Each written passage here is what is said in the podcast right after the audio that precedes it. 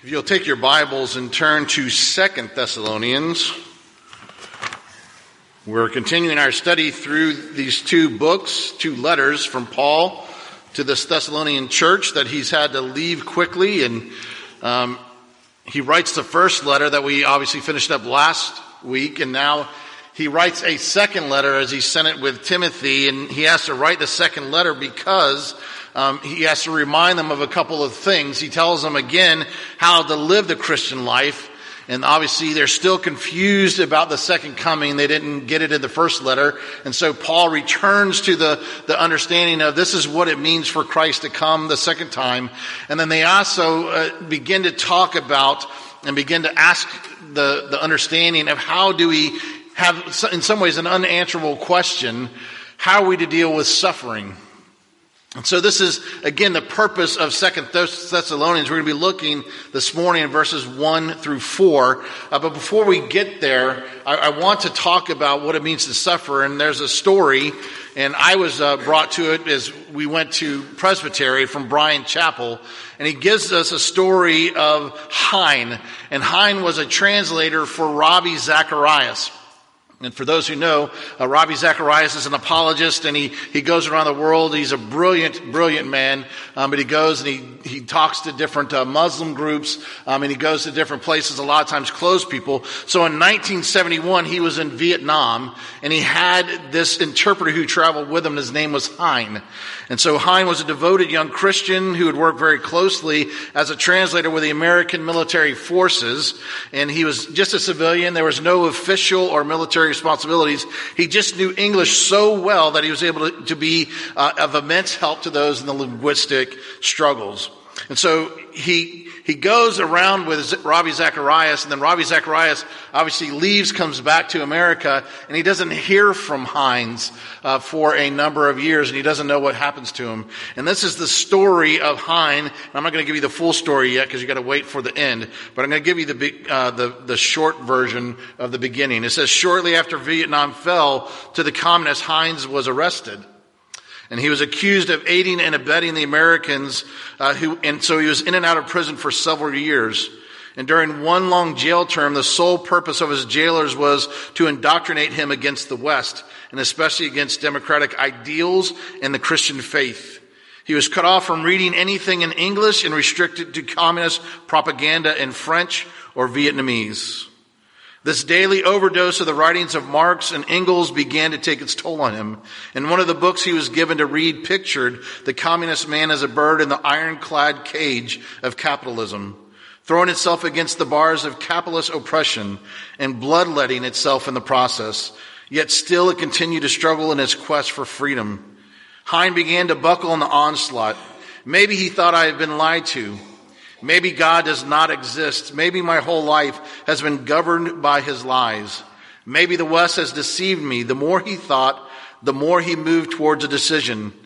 And finally, he made up his mind. He determined that when he awakened the next day, he would no longer pray anymore or ever think of his Christian faith again. So keep that in mind because we're going to hear the end of the story at the end of the sermon. But how would you deal with being in prison and beaten daily for your faith. Listen to the words of the Apostle Paul to the church and ultimately to us. Paul, Silas, and Timothy, to the church of the Thessalonians and God our Father and the Lord Jesus Christ. Grace to you and peace from God our Father and the Lord Jesus Christ. We ought always to give thanks to God for you, brothers, as is right because your faith is growing abundantly and the love of every one of you for one another is increasing.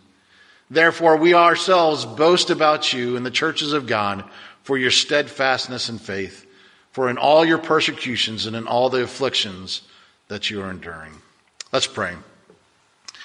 Heavenly Father, again, this is your book. You wrote it using human people, but you by the Spirit wrote it to encourage not just the Thessalonians, but to encourage us here in Melbourne in 2020 as well. So, Father, truly give us ears to hear and hearts to comprehend the truths that we're about to unpack this morning. May we apply it And may we look more like our Savior today when we leave than when we arrived. For this we pray in the mighty name of Jesus Christ. Amen. As we begin to unpack this passage, a lot of times people look at the greeting and they just kind of go, oh, well, it's just niceties. Well, if you really look at what Paul is saying, um, we have to kind of take a, a moment and slow down and make sure that we really grasp and understand the greetings. So it's like kind of changing when you get a letter to whom it may concern. You kind of look at that letter and go, well, throw that one away. But then you might also have a letter that says, Dear, fill in the name here. Okay, so maybe it's a little bit more, it's someone you know. But if you receive a letter that says, Dearest, whatever. I want you to think of this letter from Paul to the Thessalonians in that way. It's a pastoral letter and he's breaking it down for them just how much they are loved and try to encourage them. So the first thing we're going to look at is that there has to be uh, the understanding of ministry. And this is kind of a side note, but he starts off by saying Paul, Silas, and Timothy. Now the first thing I want you to understand is that ministry is a team effort. God never called any of us to be alone. In Luke chapter 10, when he sends out the 72 disciples, he sends them out two by two. He doesn't send them out as individuals. He sends them out two by two. Ecclesiastes chapter 4 verse 9 says this about doing ministry together. It says, two are better than one because they have a good reward for their toil. For if they fall, one will lift up his fellow. But woe to him who is alone when he falls and has not another to lift him up. Again, if two lie together, they keep warm. But how can one keep warm alone? And though a man might prevail against one who is alone, two will withstand him. A three-fold cord is not quickly broken. See, it's an understanding that again, we are called to be in ministry together. And Paul, Silas, and Timothy come in, and so they're doing ministry to the Thessalonians with one voice, one spirit, one mind. And so in the midst of it, they are there as accountability people. They're, they're there to encourage one another. And we all know this. I mean, if you uh, go out and you're by yourself, and, and we, they've done studies for this for like cross country runners. Uh, when they go into places where nobody, the crowds don't see anymore, times drop. But when they come out and, and people can actually see them as they're running, times increase. It's the same kind of thing. A lot of times we need other people in our lives to hold us accountable, to encourage us in our walk because it's too easy when we get alone to start saying, it's enough. I quit. I give up. And so Paul is saying, hey, this is a team effort that comes, and it's a team effort that comes to the church. And he's not just coming to individuals, he's coming to the church. Now the word here is ecclesia. That's the Greek word. And ecclesia means the called out ones. It's not a building, it's people. And he renames them. He says, you as the people who are called out by God, you are the body of Christ, of whom Jesus is the head. Now again, we start talking about in the church, uh, there's two different ways to talk about it. There is the universal church, which is the whole church everywhere. And it's all believers who are united in Christ. And so we have more in common with our brothers and sisters in Christ in China than we do with some of our people here that we live with in country. And so we have to understand that there's a universal church that God speaks of, that Paul speaks of, and we need to be aware of that, that we're just a part of because we're just a part of a local body that is made up of both everyone in the visible church. We represent Christ as part of the big picture. So again, we're not saying, hey, those people are doing City Fest. We're doing City Fest. It's an opportunity for us to come and to pray that God changes all of Brevard County. And if people come to Northside, that's great, but we want people in Bible believing churches all around the county. Because we need to be working together, not against one another. And so Paul says this, that we are to be doing ministry, and he sets it up in that perspective. Then he goes to the Thessalonians and he starts making a statement from God. I want you to see, um, because uh, it was it was an eye opening to me. If you looked at the First Thessalonians passage, how Paul begins that um, letter, it's different than how he talks about in the Second Thessalonians, and the difference is in one word, and that word is our God. See, in First Thessalonians chapter one, he says, "In God, the God. The God. But in Second Thessalonians, he begins to talk to me. He says, our God. It's our Father. And he wants them to understand what it means to say that God is our Father. And again, I know that some of you have had great earthly fathers and you look to them and you say, man, I'm so grateful that I've had this uh, uh, earthly father and he taught me the truths of the scripture. He, he drew me to Christ. But there are others of you that grew up in families that weren't so great. And maybe your, your earthly father wasn't around. Maybe he was abusive. I don't know what your earthly father was. But the reality is, is you have to look beyond your earthly father to your heavenly father, who's perfect and good. And Paul is saying to them, Thessalonians, please understand, you don't just have the God, He's our God. And He's our Father. And so it's to Him that we run. And He says, not only is He our God, but then He says something very unique. He says, we are in God. Now, this is unique to Christianity to say that we're in union with God. You are connected to God Himself through Christ by the Holy Spirit. You are in God. You're not just groveling before a, a, a, person. Every other religion talks about having a relationship where you're outside of God. It's only Christianity that says you are in God. And we're in God through Christ. It's the scripture ready that reading that Robbie read to us.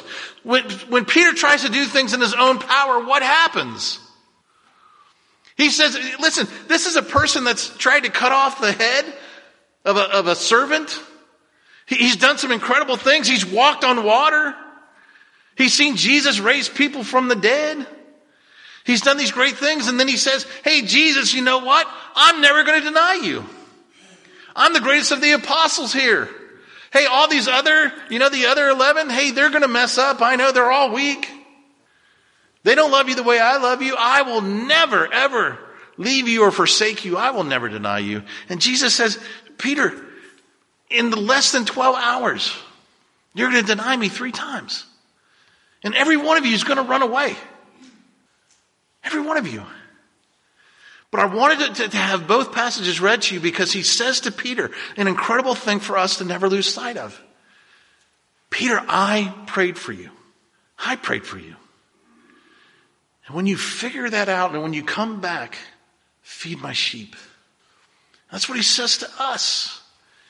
We're in Christ. And because we're in Christ, we have the ability to repent and to come back. And it doesn't matter how many times we mess up. It doesn't matter how many times you mess up with the same sin. Jesus looks at us and he says, Repent and come back, for you're forgiven, because you are in me. And As we've already sung, we have the righteousness of Christ given to us. And so when the Father looks at us, he sees the Son.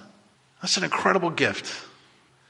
And so he says, God's our Father and we're in God, and what he gives to us is grace and peace. Now again, these are very specific words and grace is the free gift. It's the unmerited favor of God to the sinner.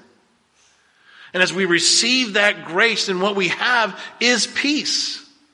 Because peace is the result of that favor to us through Christ. And what he gives to us, he gives to us not just peace, because sometimes our English words, they don't go far enough. Because what the understanding here is he gives us shalom. He gives us a, a, whole change in our being, in our concept. Everything about us is at peace. It's not just peace with God. It's not just that we're not at war. It's peace where we can say, no matter what comes, no matter what happens, I know the living God. So I don't worry. I don't stress. I'm not anxious. I'm not overwhelmed because I know the one who holds creation in his hands. So grace and peace to you from who? The Lord Jesus Christ. Now it's very specific that he uses the three uh, titles for Jesus here. He gives him Lord, where it's the whole word in regards to Je- uh, Yahweh, Jehovah. It's the name. It's, it's saying that Jesus is God. And because Jesus is God, He is the one who is allowed to have the name Jesus. Because there's a lot of people that have Jesus. Because it's Joshua, in the Old Testament, we have, if you're Hispanic, Jesus. I mean, there's a lot of people that have the name Jesus. So what makes this Jesus unique? Because he is the one who can save. He is the one as he comes where every name shall bow. Listen, Philippians 2.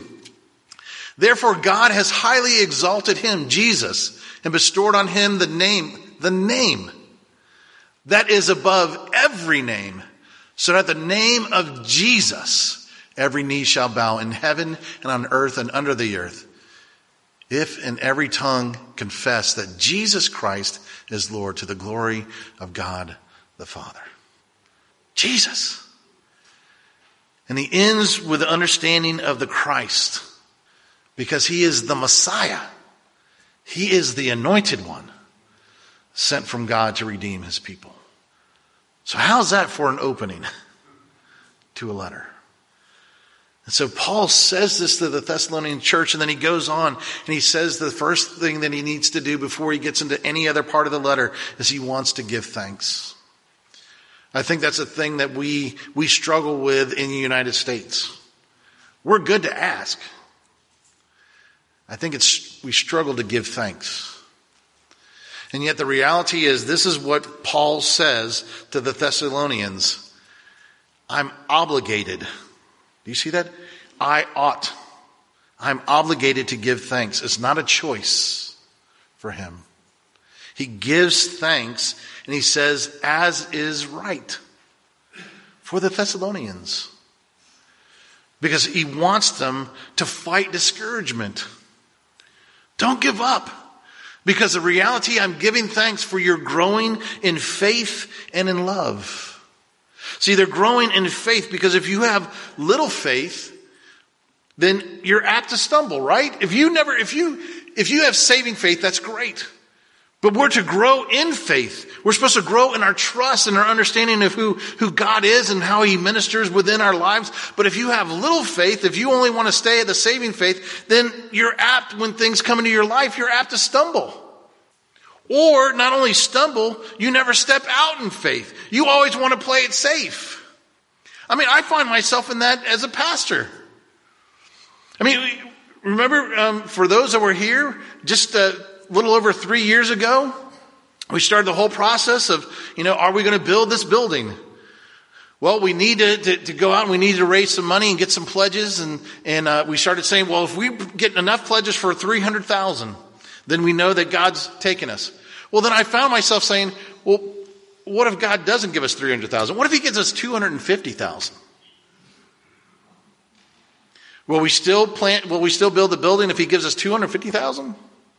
I mean, that's still a lot of money, but it's not 300,000. What if he gives us 299,999 and not 300,000? Would we not build it?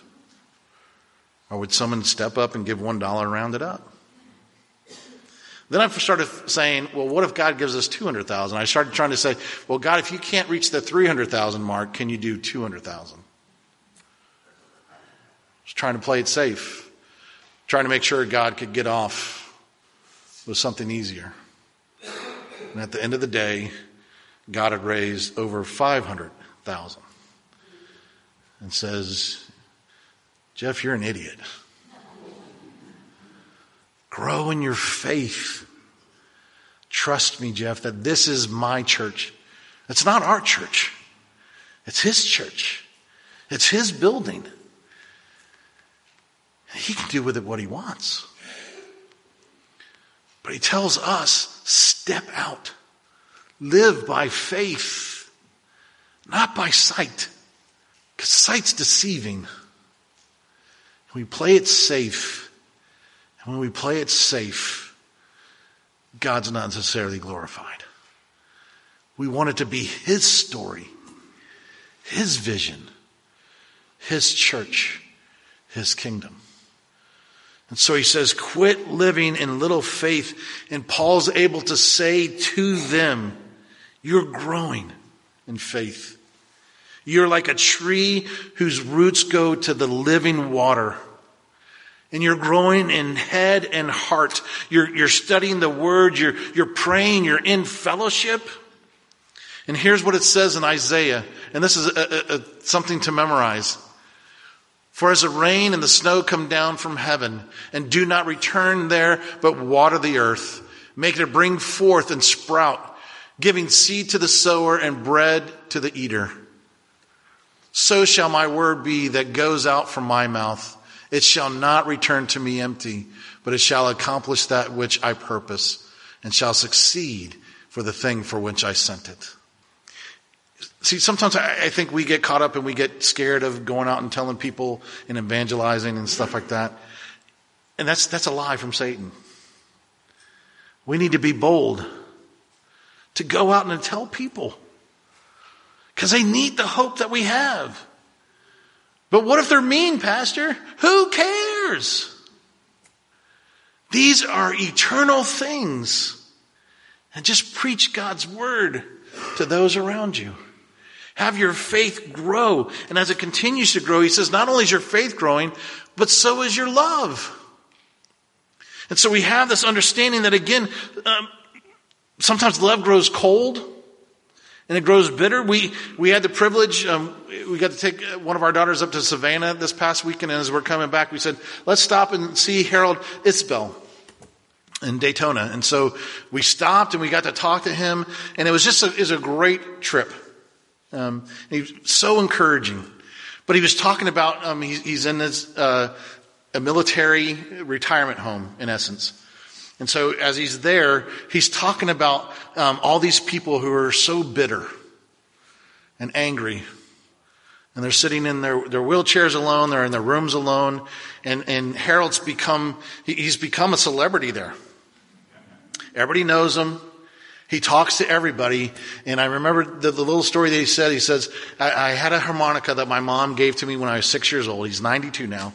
Um, when he, she, I was six years old, she gave me the harmonica. And so I just pull it out every once in a while and I start to play. And the people start to dance. And he says, Jeff, people are starting to come and they're, they're, they're talking to me and they're telling me their problems. Why are they doing that, Jeff? And I said, because Harold, you give them something that they're looking for. They're wanting you to forgive them. And you can't, but you can tell them who can. And he's just like, this is my home, Jeff. This is what God has called me to at 92. And he's growing. Your life is not over.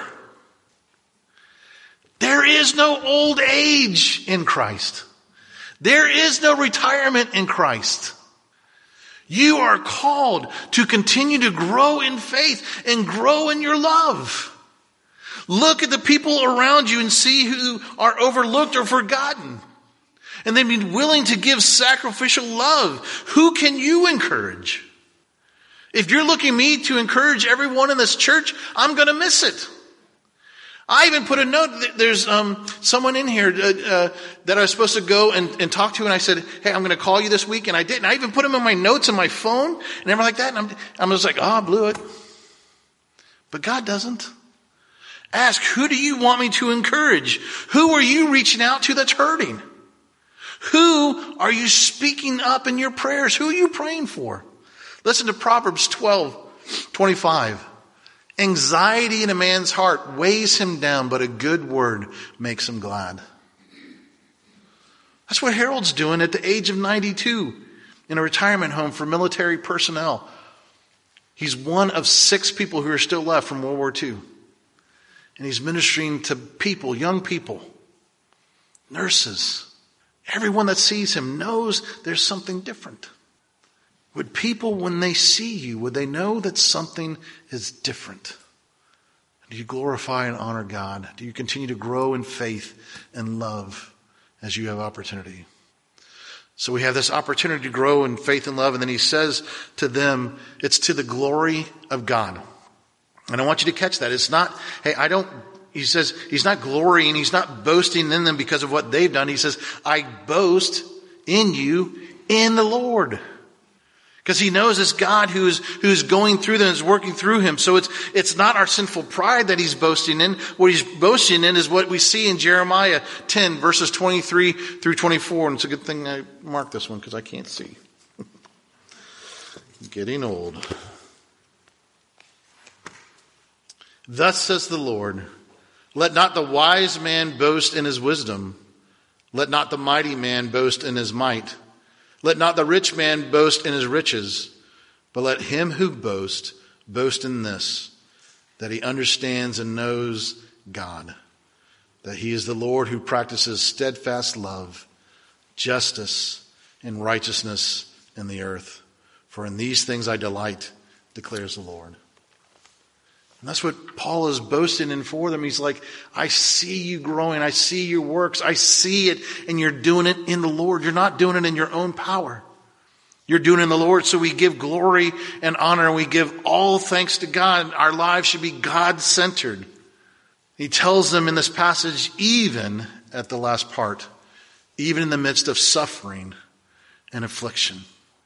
See, the reality is God is still at work, even in the midst of our suffering. And so, in the midst of that suffering, may we understand what it means to have steadfast faith. faith. So, here's where we go back to Hein. So, Hein again has been in prison for a number of years. He's been bitten, beaten, he's been indoctrinated. And so, on the day that he decides that he's not going to pray, this is what it says He was assigned to clean the latrines of the prison. It was the most dreaded chore, shunned by everyone. And so, with much distress, he began the awful task. As he cleaned out a tin cup filled to overflowing with toilet paper, his eye caught what he thought was English printed on one piece of paper. He hurriedly washed it off and slipped it into his hip pocket, planning to read it at night. not having seen anything in English for such a long time, he anxiously waited for a free moment. Under the mosquito net that night, after his roommates had fallen asleep, he pulled out a small flashlight and shining on the damp piece of paper, he read at the top corner Romans chapter 8. Literally trembling with shock, he began to read. And we know that in all things God works for the good of those who love him, who have been called according to his purpose. What then shall we say in response to this? If God is for us, who can be against us? For he who did not spare his own son, but gave him up for us all, how will he not also along with him graciously give us all things? Who shall separate us from the love of Christ? Shall trouble or hardship or persecution or famine or nakedness or danger or sword? No, in all these things we are more than conquerors through him who loved us.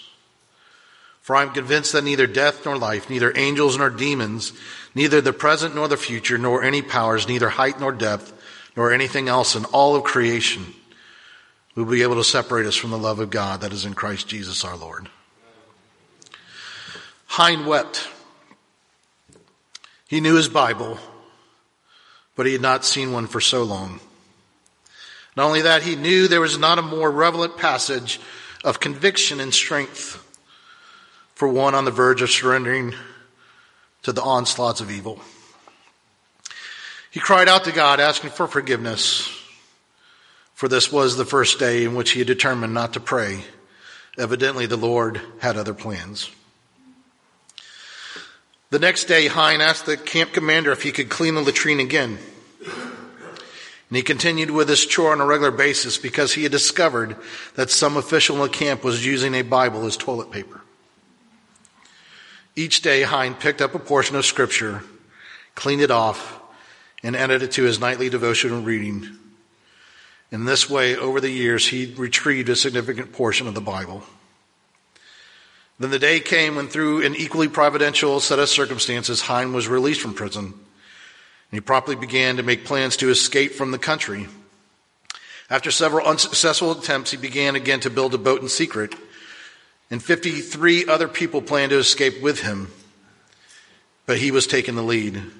All was going according to plan until a short time before the date of their departure when four Viet Cong knocked on his door. And when he opened it, they accosted him and said that they heard that he was trying to escape. Is it true? They demanded.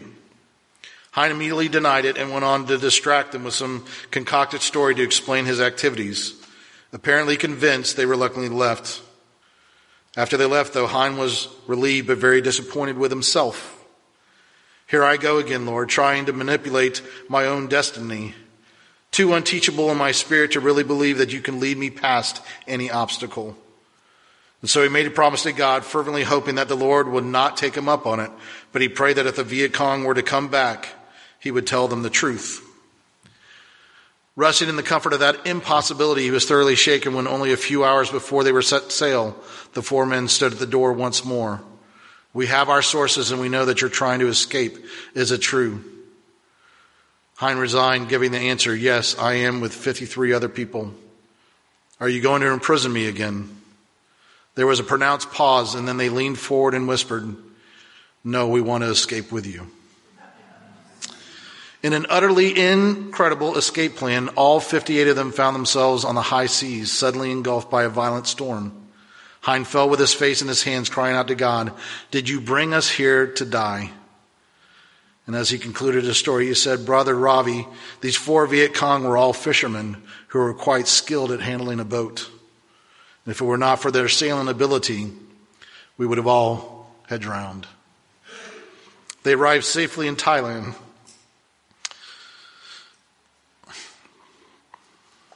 And years later, on American soil, he's a businessman,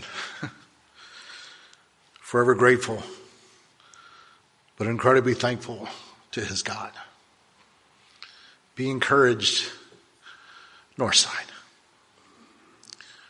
For you are in God, and He's your Father.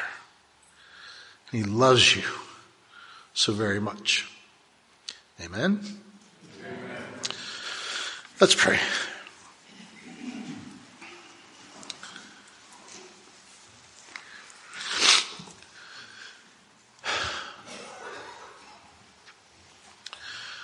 Father, the good news of this gospel message never gets old.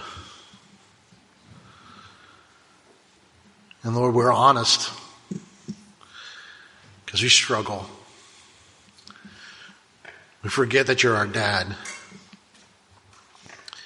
We look with human eyes at our circumstances and afflictions. But thank you that you never leave us or forsake us whether in death or life, good times or bad, we're never alone. So, Father, so grateful for your grace and peace to us. Heavenly Father, we pray that we would grow, grow in our faith in you and love for those around us. We know you're faithful. So help us to be faithful too. We pray all of this in the name of your Son, Jesus Christ, and in the power of the Holy Spirit. And all God's people said, Amen.